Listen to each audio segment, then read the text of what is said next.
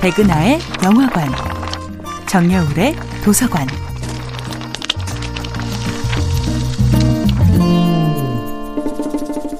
안녕하세요. 여러분들과 쉽고 재미있는 영화 이야기를 나누고 있는 배우 연구소 소장 백은하입니다. 백은하의 영화관에서 이번 주에 만나보고 있는 영화는 호소다 마모루 감독, 미야자키 아오이 주연의 2012년도 애니메이션 영화 늑대아이입니다.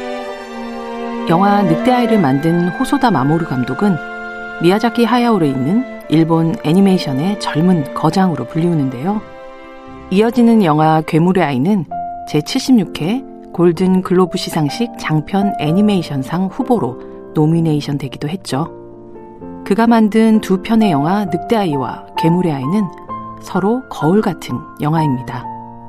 늑대아이가 인간과 늑대 사이에서 태어난 남매가 인간 세상에서 성장하는 과정을 담고 있다면 괴물의 아이는 인간의 아이가 짐승들이 모여 사는 또 다른 사회에서 자라난다는 아주 독특한 설정에서 시작되었는데요.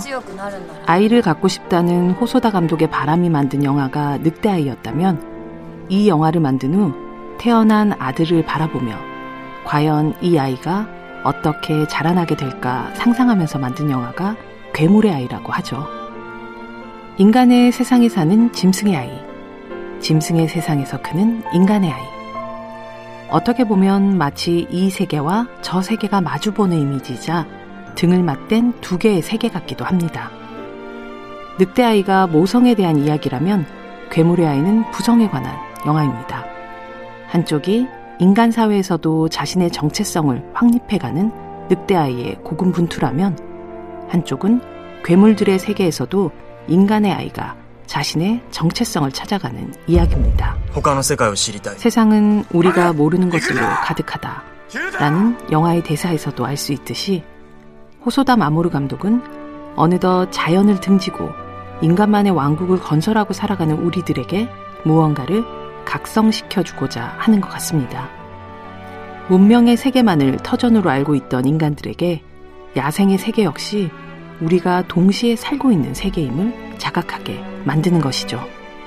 그리고 그 두 개의 세계의 공존에 대한 고민을 던져줍니다.